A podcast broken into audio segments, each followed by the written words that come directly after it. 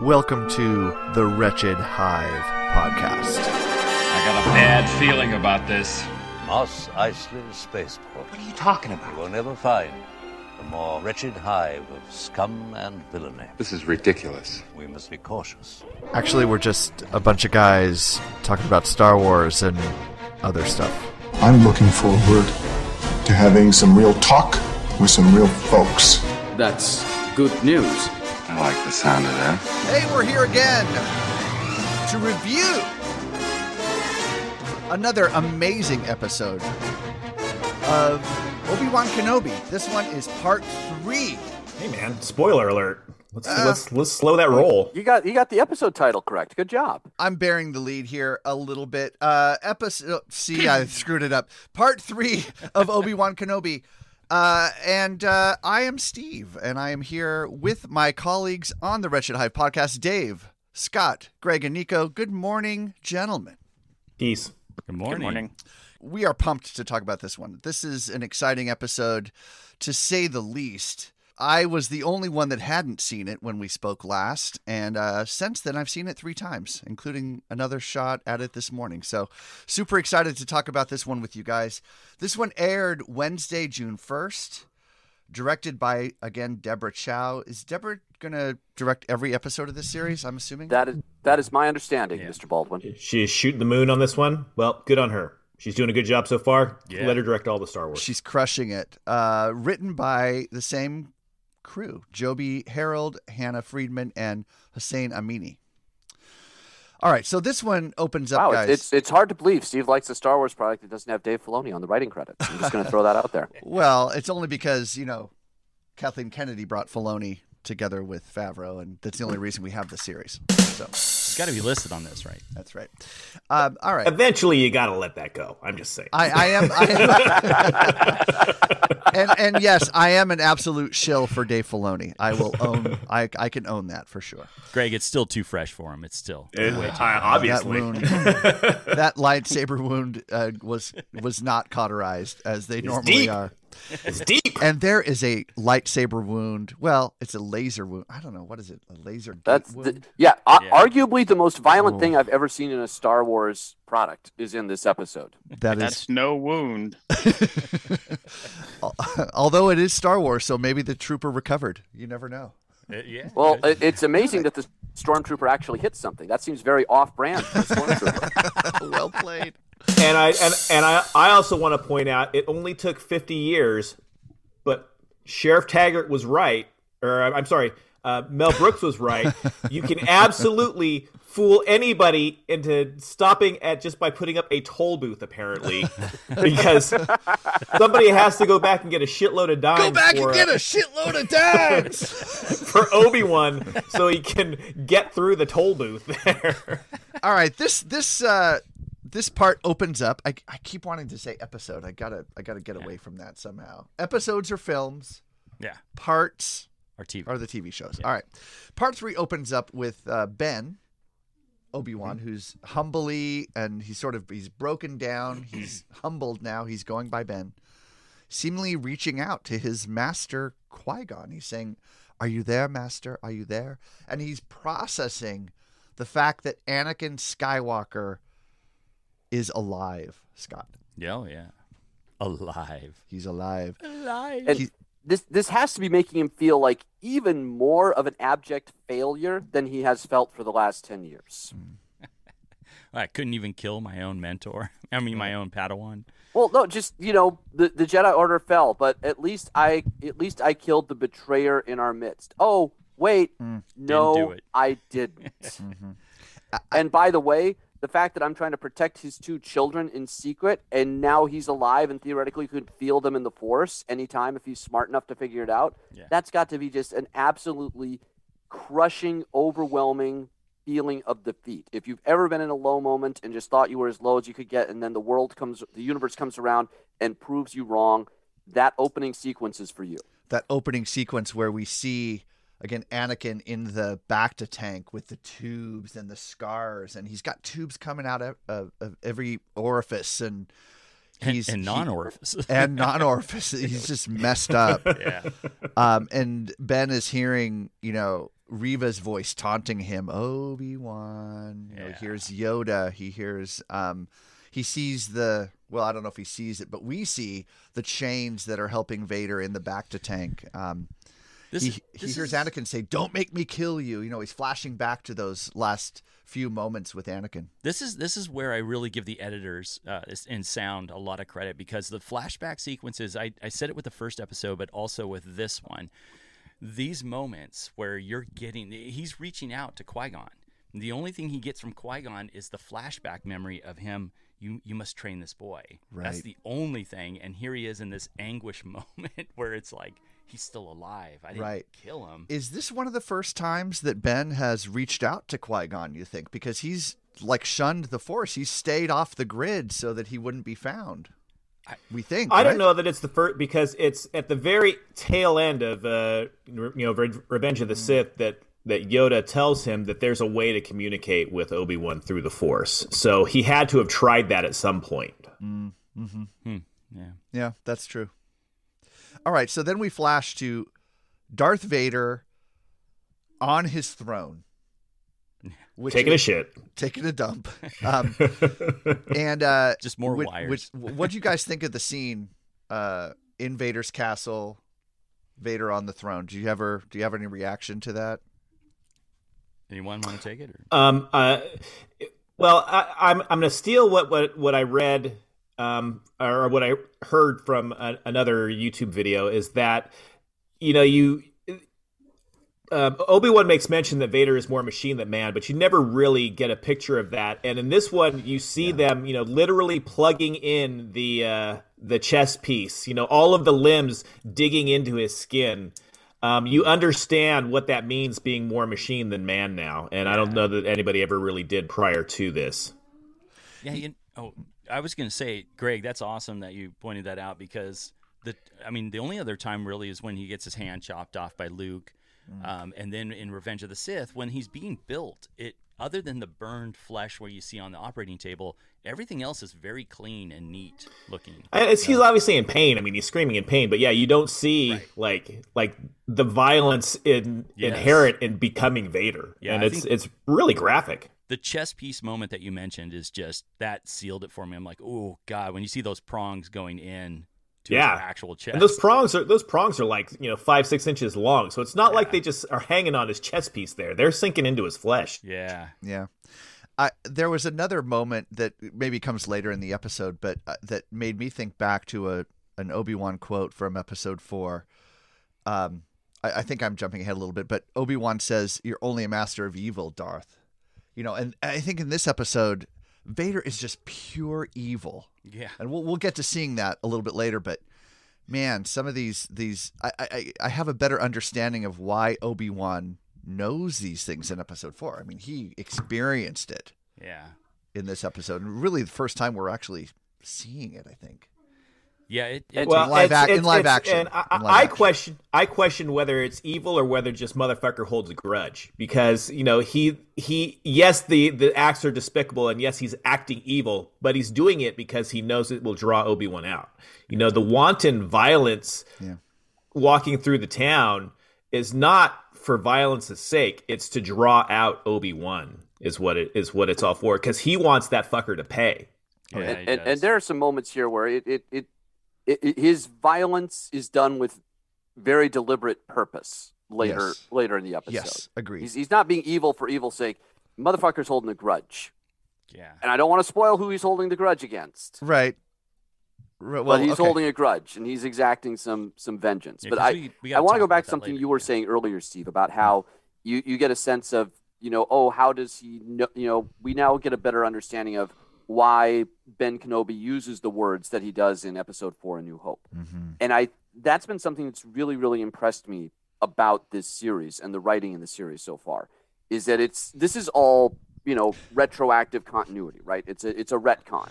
This is not a story that was envisioned when Lucas wrote the original script for Episode Four: A New Hope, and everything that's happened in Episode Four: A New Hope has held up over those forty-five years without this series. And for the most part, I don't think any of us have had a lot of questions like, wow, there's an unfilled plot gap there that really needs to be addressed someday. So I love that they are are really kind of dancing between the raindrops and that they're telling a story that wasn't envisioned to be a part of the overall story originally. And they're they're they're doing it in a way that doesn't interfere with what's come before and after. And there's they're filling in some gaps and giving some things that happen in episode four a lot more depth and meaning than mm-hmm. what we've ascribed to it for 45 years. It's a that's a very delicate thing to do and have the unmitigated gall to have it be an excellent story in its own right instead of just a writing exercise. It, this is very, very well done. Yeah, yeah. That's not to say there aren't a couple little hiccups or things there, but I agree with you, Dave, for the most part. Well, oh, it's it's it's not, but yeah, absolutely, it's not perfect, Scott. I don't know that anybody, any of us, um, right. are are naive enough to not naive enough. We're just, are, I right. think we're willing to overlook the the small flaws in yep. this because the story is so it's it's really a compelling story. I mean, it's such a great character study in in fear and paranoia and revenge and anger and trust. I mean, it's there's so much that's going on in in the subtext of things. Yeah. Uh, there's layers upon layers here that you don't see in a typical Star Wars property. Oh, absolutely. And I'm and like I agree I agree with Dave and everything you were saying. I was just pointing out, you know, I think because that we've had these moments uh, with other episodes or other I'm sorry, other shows and certainly the sequels that there is a maybe a little sense of jaded feeling with the way that they write certain things. And I'm it's not that I'm trying to give Obi-Wan a pass. I think Obi-Wan is shockingly good. Like right up there. Mando and, and Obi-Wan are just insanely good. I just noticed a couple little funny moments. What Dave was talking about, I, I really feel connects so much more to that moment, like you guys were talking about with the dialogue. I just still find it funny that there are a couple lines in A New Hope where Obi Wan, you know, he says a couple things where now you look back at the series and you're like, really? That's right up around the same time or within five years or less, and you can't remember hearing your own name? oh, Obi Wan mm-hmm. Kenobi. That's a name I haven't heard in forever. I'm like, mm, not really. How yeah. many people have said Obi Obi Wan Kenobi has been said how many times on the show so far? Yeah. So. Yeah. Well, kinda... I, I think I think that's all great analysis, and I think it's it also kind of highlights, and not to get too far off track here, but it does highlight some of the missteps that that Lucasfilm has made. For example, Solo um, if you if you take a look at what they did there, boy, it's you know I think they've learned from what they've done wrong. Yeah. And to use Dave's analogy, they're they're dancing between the raindrops. Um, a, a little bit with a little bit more agility than they've done in the past. Yeah. A little bit less fan service, and they're just doing it right, and it feels really good. It feels really it good. It really right does. Yeah. It does. All right, so Vader's on his throne he's talking to the third sister. He offers her the position of Grand Inquisitor should she find Ben, and basically says, "You're gonna die if you don't." Yeah. So he's he's full Vader mode there. Um, we jump to Leia well, and well, he's just being a good boss. Hang on, he is setting setting the setting goals and objectives, expectations. the task is is easy, is very clearly defined. There can be no mistaking about this. Like I, I mean, kudos to you, Vader. Management 101 right there. I mean, well, I have a couple questions about this moment besides his incredible management skills. Um, so, does this mean they're retconning the Grand Inquisitor's now, you got to hold that mic up to your mouth. You got is is you the got to eat it. is is this retconning the Grand Inquisitor's uh, mm. death from Rebels? I, at, yeah, I, I I think we don't know yet. I, I agree with you. That's an extremely pertinent question but I think we need to see how this whole story plays out before we we can really jump up and down and scream about it just yet. And we yeah. haven't really talked laid this out on the show yet, so why don't we do that? We know that Rebels takes place in about 4 or 5 years from from the current place in the timeline where we are with Kenobi. Yeah. And the Grand Inquisitor assuming it's the same bald-headed, striped-headed person is alive in five years according to the current timeline, and we just saw him with a lightsaber through his midsection. Maybe last episode, so- Maybe this is a way of saying this is why he looks so much different. He went on a weight loss program with a lightsaber through the gut. Maybe that's why know? his head is skinnier in Yeah, it- All. Yeah. yeah. No, I, I agree. There, there's a there's a potential definite problem there, Yeah. Yeah. I can't but they still have three parts Yes. of the show left with which they could resolve or explain that away. So I'm not. I, I'm not prepared to throw tomatoes at the screen on that issue just yet. Well, well done, sir. And I can't believe that Master Filoni would let such low-hanging fruit by the filter, the uh, story filter there. I, True. I just, True. there's got to be Oh. something up. That, Well, that was isn't for there Greg, a story right? group? I mean, I'm not Yeah. trying to take anything away from Mr. No, no. Filoni, but isn't there a story group that's kind of charged with Uh, looking over these things? Yes, there is, sir. Okay. Yeah, of course. Yep. Yeah. All right. So Leia and Ben on the transport, making their way uh, to escape. Um, Leia asks Ben, "Can't you make this thing go faster? Use the Force or something?" And Ben says, "No, that's not how it works. Have you ever been afraid of the dark and then turned on the light?" Um, and she says, "Yes." And he says, "That's how the the Force feels." I thought that was kind of a nice little touch. It was, but I'm gonna have a little. teaching. I'm gonna have a little fun with this. I got to be the one that's gonna throw a couple little wrenches into the plan here, but um, kind of is how the force works because it's they're talking about trade routes and stuff. They're on a trade route. They're not on a. I know he's talking about light speed, but isn't that the whole? I'm stealing this from somebody else online, but this is such a great thing. I had to bring it up. Isn't that what the whole plot of episode one was? They're on a trade route The dispute to, of trade routes. to to use the force Right. to Trade routes to make a in Star settlement Wars happen. again. What is Hmm. the deal? I don't know. Maybe you can do that, Obi Wan. All right. Ben and Leia land at the mining planet Mapu- Map- Maputo. Maputo. Gesundheit. Sounds good. Excuse me. Uh, ben says this used to be full of fields and families, and the Empire ravaged it all. And then, as they're walking on this path, I need your help with this one, guys. Yeah. Ben Ben sees this apparition of Anakin, and my son and I, Josh, talked about this for like 15 minutes. What does this mean? He sees Anakin. Well, he sees this hooded figure in the distance that turns around. It's clearly Anakin Yeah. In standing his, there looking back at him. Uh, what was your take on this, Nico? We haven't heard from you yet. Um, plug in here. What was what's your take on this uh, this apparition that that Ben sees? It means that he's losing his mind, uh, or he's close to it. I think. Uh, I mean, we've been seeing him have the nightmares. We've been seeing him, you know, with all the flashbacks, and then now he's reconnected himself to the Force. Uh, we know that, you know, at the end of Episode Two, we see Anakin kind of look up and realize, uh, Darth Vader, uh, realize that. Um, Obi-Wan is around and and you know alive uh, and connecting himself to the force. So I think that's what that is. Uh, hundred percent to me Okay. is uh, that's what that is. Yeah. It, Okay. I, I, I, yeah, I think it's representative of of him understanding Vader's Vader slash Anakin is aware of him and is looking for him. Hmm. And I think it appears as, as Anakin because I, I, I don't think he's seen Vader yet. He's probably heard of a Darth Vader, but he probably hasn't seen Vader and doesn't know what Vader looks like. So he's seeing this rep, this force representation in a way that's familiar to him. And by the way, it was creepy AF in the Yeah. film. That was very Oh, well yeah. done. Can I- I'm going to reinforce what both of you said. I think it's even more than that. And this is what makes the show so hauntingly good. Mm-hmm. Is he's desperately trying to do what Yoda told him to do, and that's connect with his master to find the balance, to find the peace, and have that connection to the after force or whatever the afterlife. And the only thing that starts to appear to him is the vision of Anakin, hmm. who is in the Revenge of the Sith cloaks. But if you looked at that scene, if you pause that scene, I believe he does have the Darth Vader eyes, the yellow red.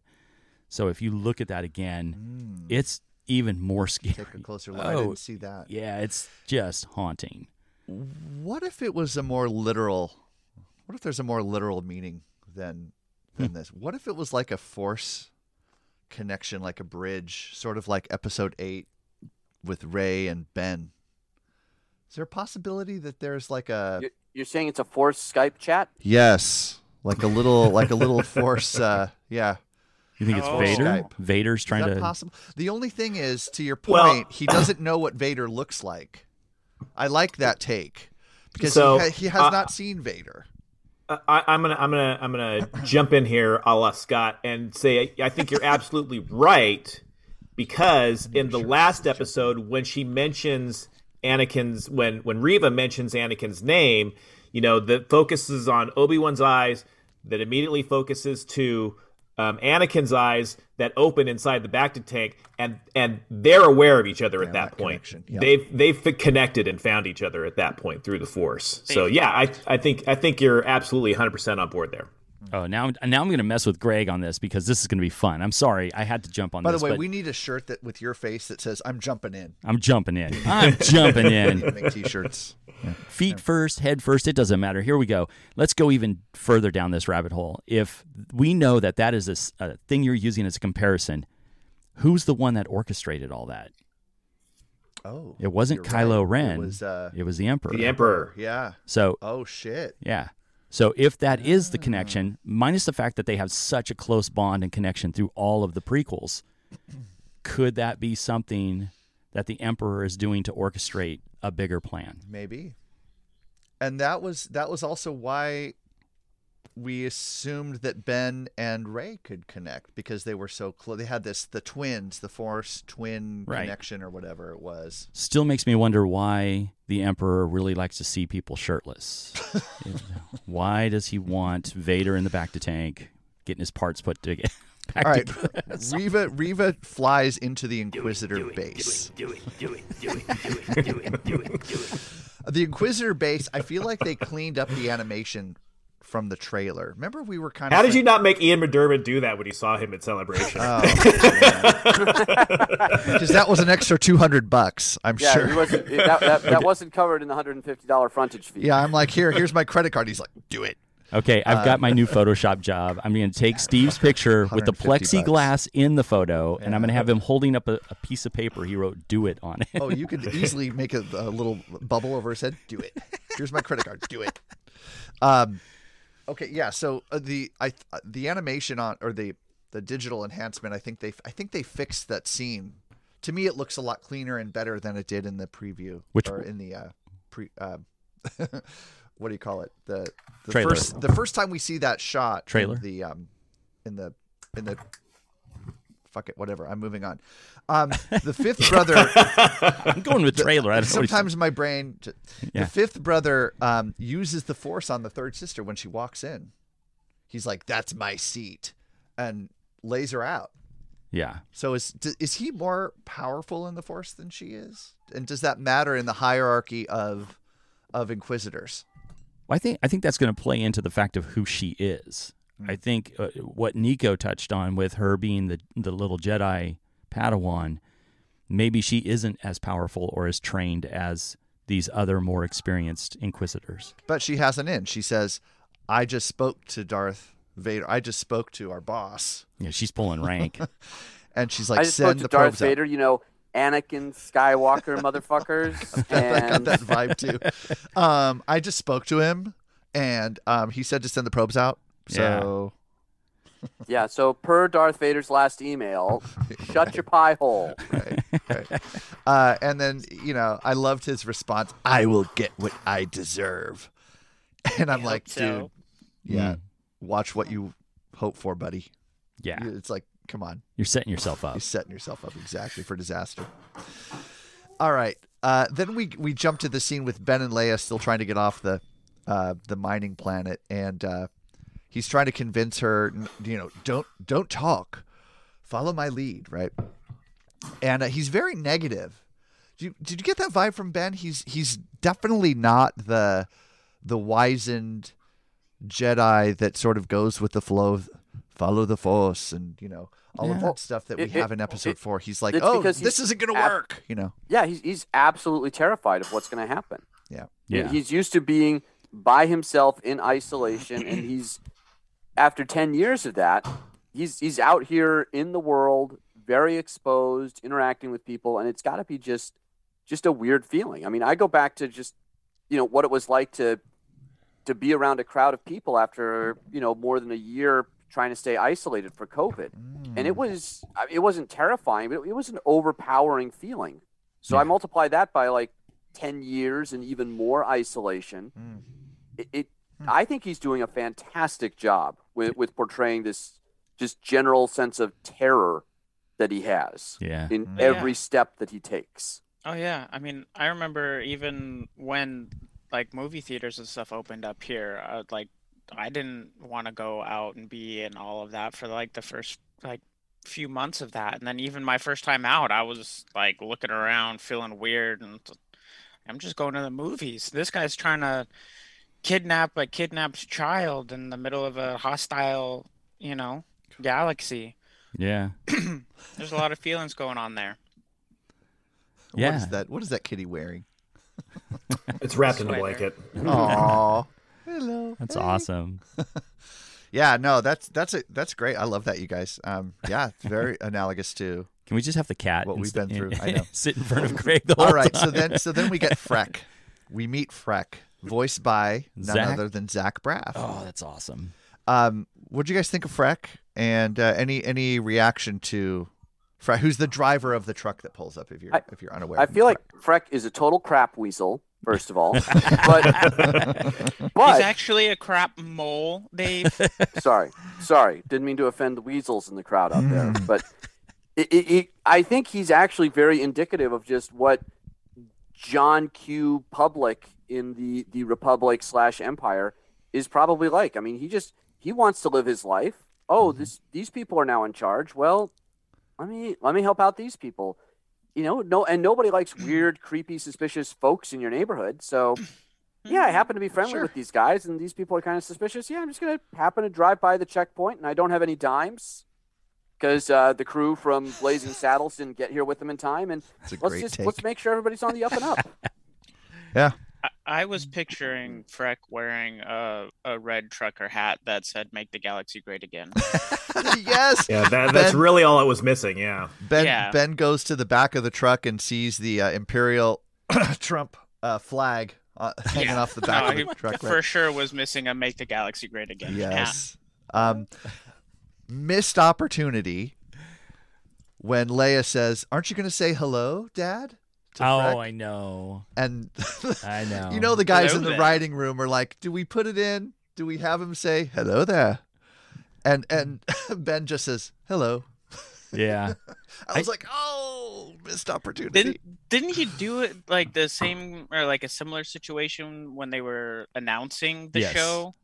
And it was like, "Hello, Star Wars," and it's like, "Oh, come on, man, just say hello there. Oh, like, yeah. we all want it. Just say it." yeah. Yeah. But you know, that's that's a great example of not doing the fan service. Yes. Mhm. uh, that that would have just put it a little. It would have been like, oh yes, but then you had to, you have to do. We probably would have been criticizing it if you if they'd done it. And think about this for a I- second. We're getting all the intense stuff. We're getting all this incredible content, right?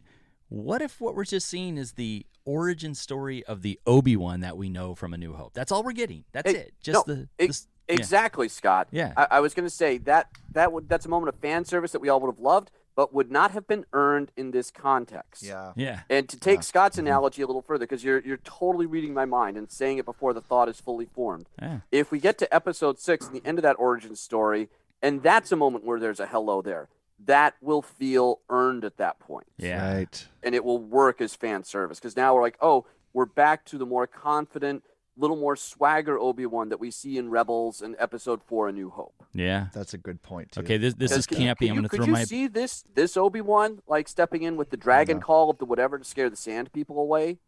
Like he's very, No. very No. timid and very cautious. Yeah. Yeah. Yeah.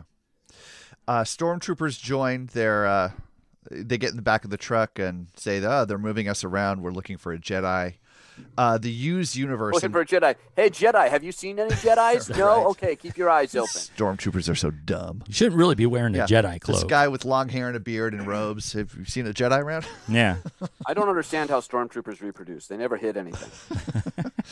Uh, then he I, actually Ben turns and says, "Oh, they know what they're doing, Leia," and he still is able to convince these dummies that you know. Which again, a moment of fan service in a better way instead of just doing the Jedi mind trick, which he's He terrified. ver- I, were you waiting for it? I was. I was like waiting for the. Oh, I didn't call her Leia. you know? Yes. Yeah. But I love that he had to use a practical method Yes. to do the exact same thing. Right. Yep. Hundred percent. And then Leia. So you know, the stormtroopers leave the truck and Leia knows that he's been lying. And this is something that Chris has been messaging me about, Six Hyvey and Chris Evans. Um, he's been saying that he loves that she is an empath. Or that she, sorry, that she understands how people are thinking and, and kind of can read minds a little bit. Yes. What's your, what's your take on this, guys? I mean, she, she, She's- yeah. Go ahead, Nico. Sorry.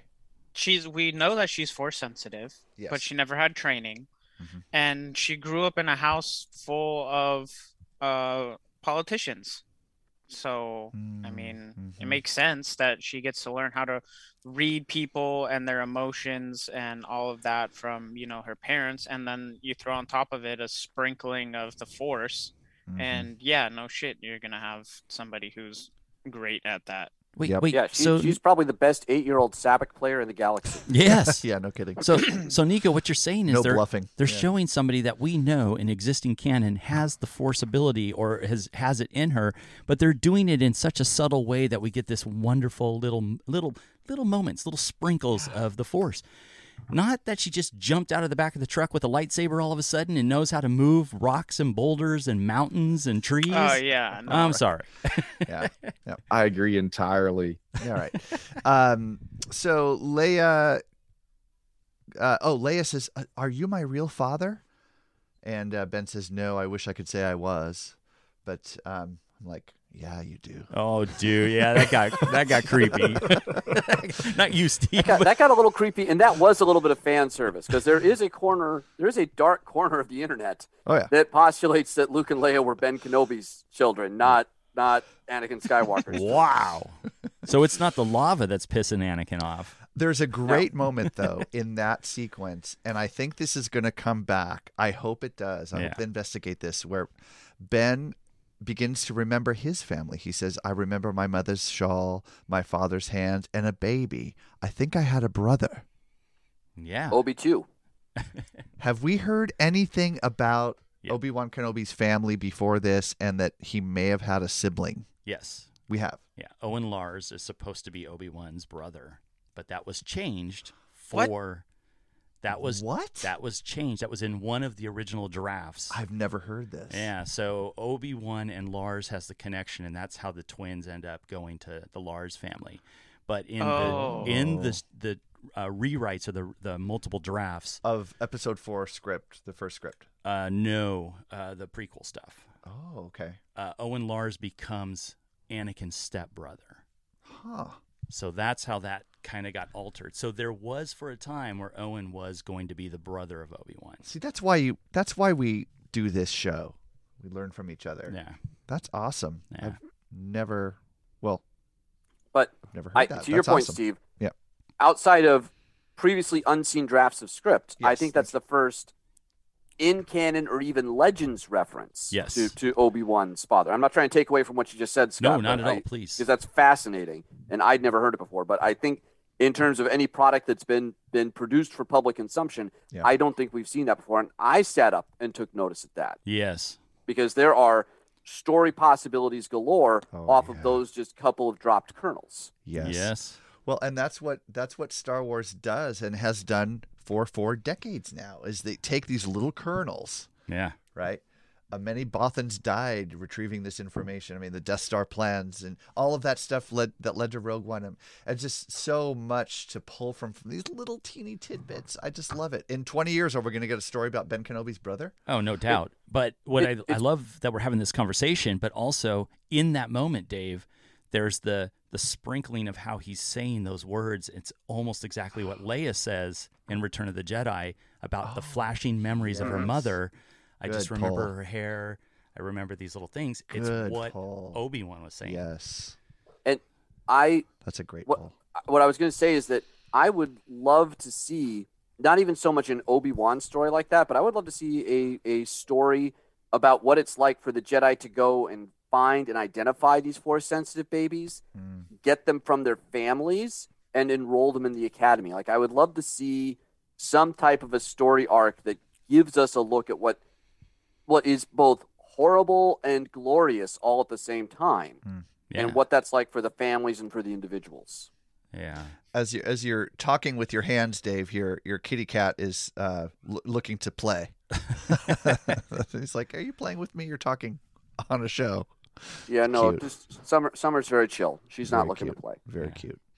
Um, all right, we come uh, the uh, Ben and Leia, uh, and um, uh, driven by their what's his name again, Frack, uh, come to a border patrol. The the the we need more dimes. The gate, the, gate, in the middle of right. nowhere. And uh, uh, Ben is forced off the off the truck. A probe droid comes to scan Ben's face, and all hell breaks loose. He blasts the droid.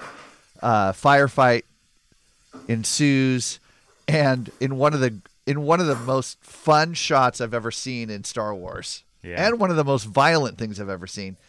Ben shoots the guy off the tower. The guy falls and is cut in two Yeah. as he falls through the laser gate. And So- uh, just how cool was that? So That how do you, how, how do you multiply? How do you get a bigger army? You just have Obi Wan Kenobi shoot a couple troopers, I know, dude. and you double. And, the I- and I say again, first time a stormtrooper ever hit anything dead center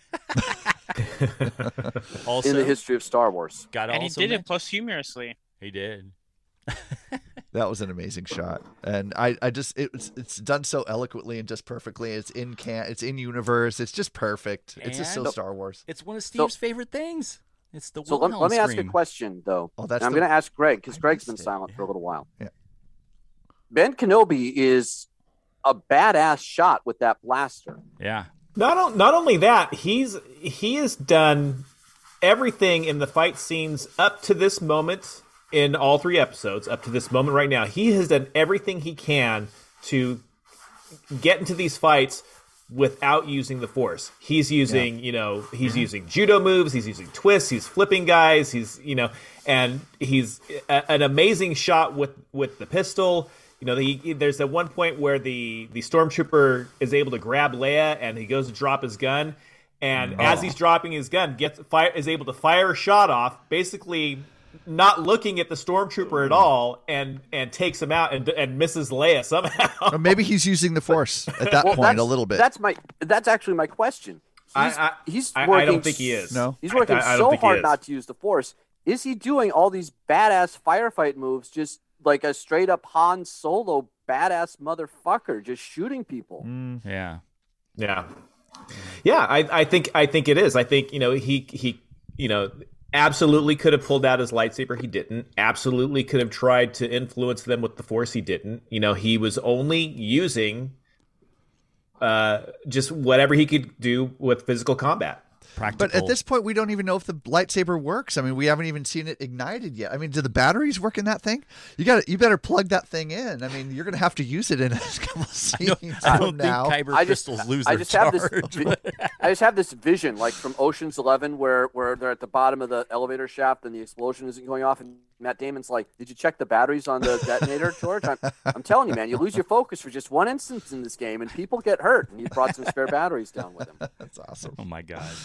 Um, all right, they make it to the safe house. Wait, wait, Oh, gotta- oh, oh, yeah, gotta- yeah, yeah. yeah. bring Sorry, it sorry, back. sorry. Yeah, bring it back to the Wilhelm scream real yeah, quick. Mm-hmm. so the the cut in half trooper moment is the Wilhelm scream. I missed it. I missed that. It didn't sound like it sounded like somebody trying to recreate the Wilhelm Is that scream. well? Maybe they It, that's what it. it's. It was not like a true Wilhelm, but it was like some somebody saying, "Oh, I could do that. Listen, I have a great impression." Yeah, Ah, okay. I'll have to. yeah I'll, let's to put it in.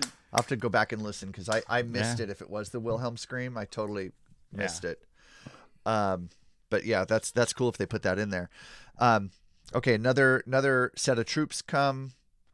They un, they dismount from their their transport, and they are shot from behind by a turncoat, an imperial spy who who then helps Ben and Leia to a safe house. Yeah.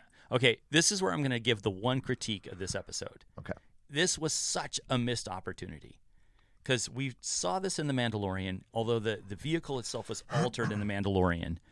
They could have had that troop transport that we all had from 1978 that, that we saw just pull up and have all those little boxes pop off with the troopers popping off the side of the, the car. Come on. But we saw that in the Mando. Though. Again, Like, it's yeah, altered cool. though. It's they could have had the actual light gray with the red and black stripes on the side. This would have been the hot rod for stormtroopers. to I, I, I think they could have, but I think that would have I feel like this planet has a very light imperial presence. Yeah. Mm. and that would have been that would have been too much. It would have been too like, oh, the Empire just has a giant fortress and you know hot and cold running stormtroopers everywhere.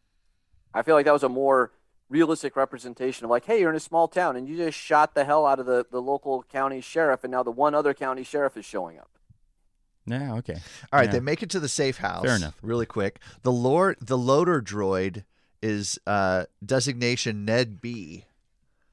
Was that like a Ned Beatty I don't know. homage? I was trying to What figure is that out. Ned B.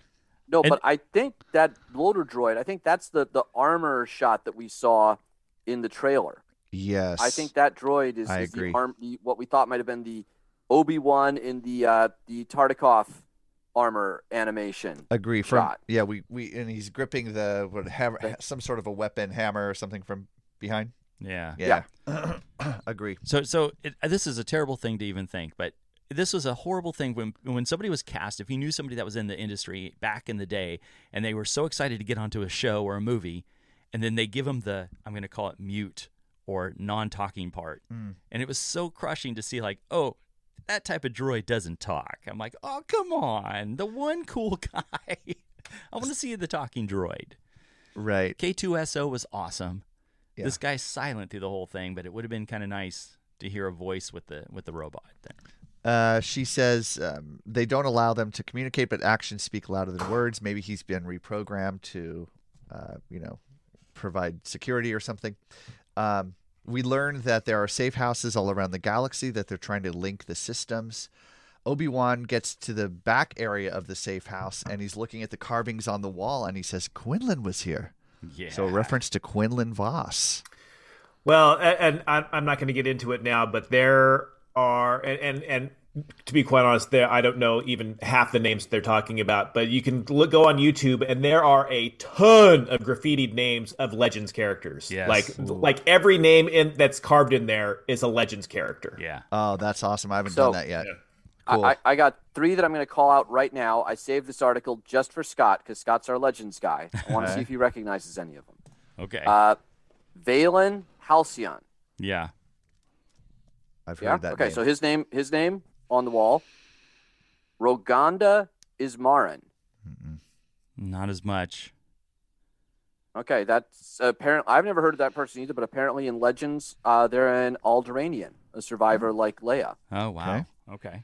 and uh, Djinn Altis.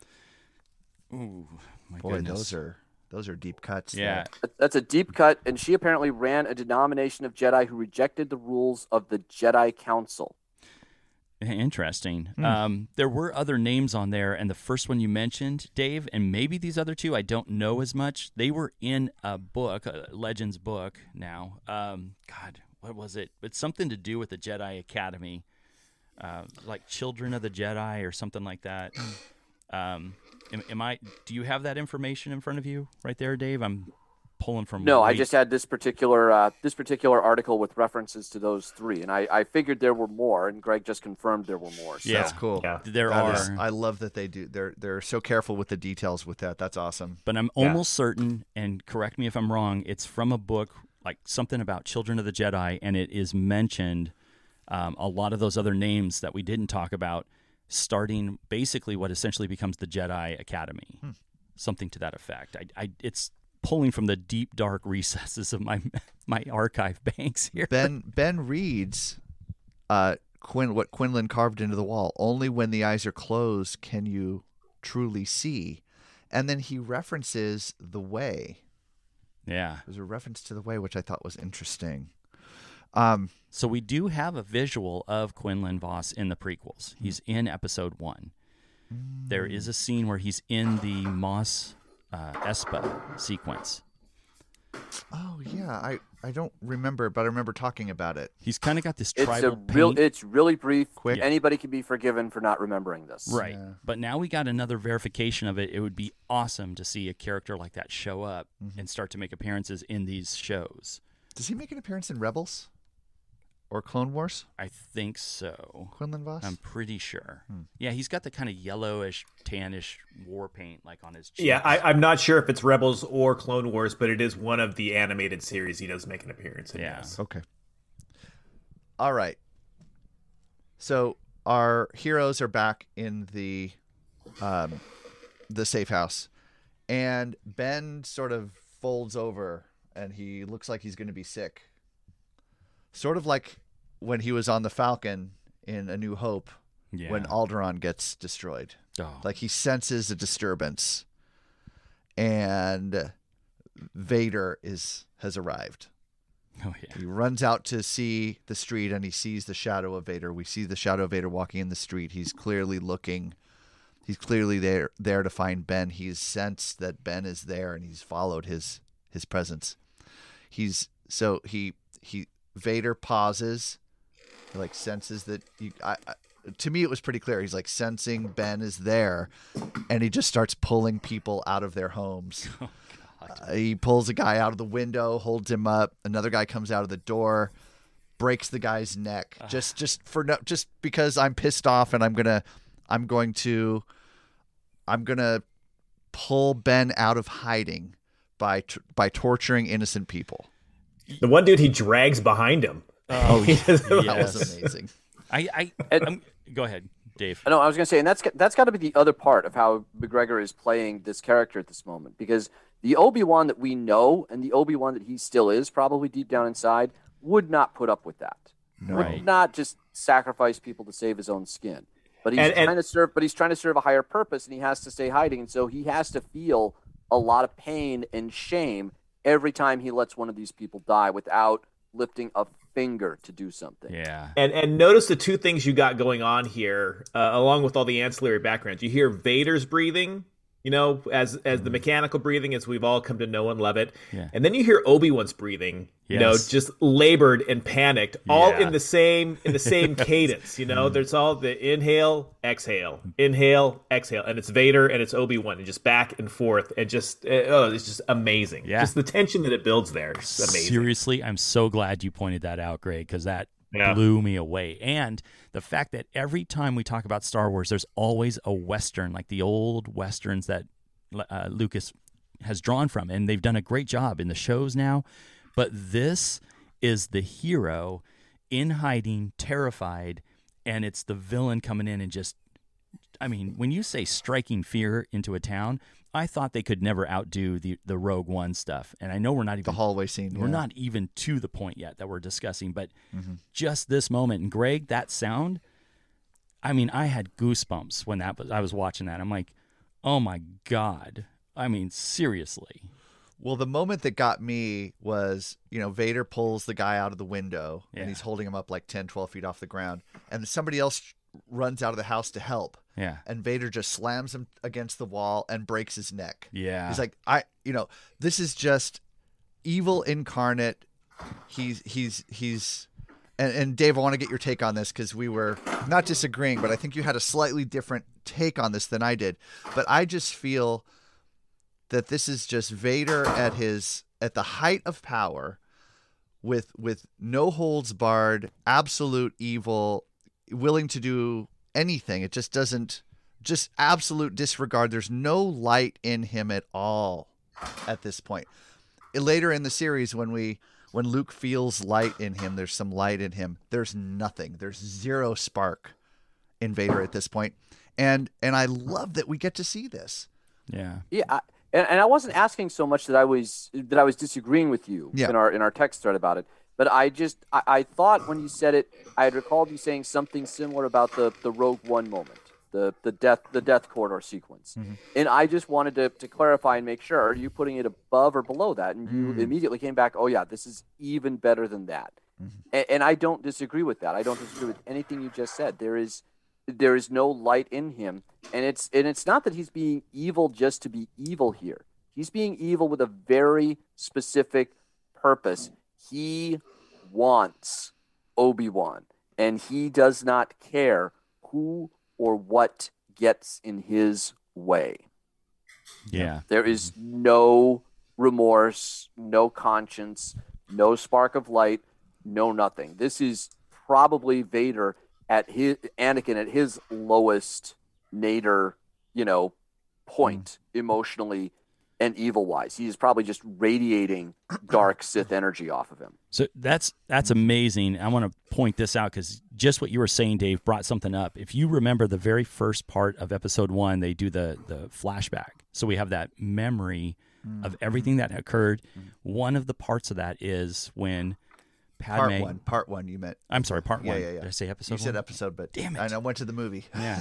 so, But yeah. it does bring back a moment where Padme is before she's dying tells Mm-hmm. Obi Wan that there's still good in him. There's still the light is there, and that's what's amazing. Now, just thinking about that one little clip with this moment, and he's desperately trying to see if there is anything, and there is no light in this moment. Well, somebody eventually is going to watch all of this in sequence, and I think that'll it will make the the when the light does come and is found by Luke, I think it'll it'll be more impactful, Oh yeah, right? Because because now we're seeing the deepest level of darkness in Vader.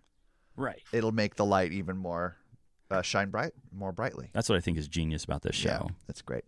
All right, so we finally get to this. Uh, their their first, hopefully not the last in the series, but their first uh, real conflict: Ben versus Vader. And there's uh, a shot with like the left third of the screen is dark, and you see Ben walking up towards the camera, and Vader's lightsaber is ignited. That scene, I was sitting in bed. I literally jumped out of bed. I'm like, holy shit. That's what I And- and- texted and- you guys. And, like, and "Oh this my scene has been recreated like Yeah. many times throughout the series with the with the saber igniting diagonally down the screen like that. Yes. There are there are several shots. It happens in the Force Awakens. It happens, Yes. um, I think, in in the Last Jedi. It happens in uh, I think Return of the Jedi. Um, they've they've recreated this shot several times, and it always looks amazing. Yeah. I, I was, you're right, and that's a good call. And I was not expecting it. Even the, even so, I was just not expecting it in that moment, and I would, it caught me, and I. That's why I'm a Star Wars fan. You guys, I don't know. Yeah. I still get geeked about those little things. it Oh, was yeah. such Oh, yeah. a great shot. Uh, Vader says you cannot run Obi Wan, and uh, the lighting from the lightsabers in these scenes too, from both Ben and uh, and Vader's, um, just looks great. Um, The, the, I, I think the first time that I remember them really playing with the lighting during these lightsaber fights is uh, Attack of the Clones. Actually, Yes, Um, you're right. when- and and it's always just you know the the look and the sound of the lightsabers is always so impressive. And when you put it in the dark, where all the illumination is coming from the sabers themselves, Yeah. um, it's just a really a really cool atmospheric effect. Um, I've I've always liked that, and it always looks great. And the red and the blue and when they're when they come together it's almost like a little bit of this purpley haze. Yeah. it kind of it, it's really it's really a nice lighting effect. Um It's all in my brain. ben purple haze um um ben says what have you become? And vader says i am what you made me. That was awesome. it's awesome. So, so a couple things here, real quick though. One, we have to pause to acknowledge that it's it's you know it's the voice of Darth Vader. yes Right? They- James James, Earl Jones. Earl Yeah, yeah. they, they, they brought they brought him back to do it again. is it I don't think a that's, that was announced or confirmed prior to this, so that was exciting to to hear Mhm. him Yeah. do it. One, you know, probably one more time. yeah But also that moment when Obi Wan has to turn on his lightsaber, and Greg, you and I were talking about that a little bit. Just Mhm. He's terrified in that moment. Mm-hmm. Yeah, This is- it's, it's you know it's the first time he's lit that thing up in in years. Yeah. yeah, and he it is the last thing he wants to do and it is the thing he most needs to do and he just i, I think again i say it all the time but he, he is doing such an amazing job of capturing this and making those emotions just inhabit everything that obi-wan is doing there are these rare flashes of him where he's the old confident obi-wan that we're used to seeing from the, the episodic movies Yeah.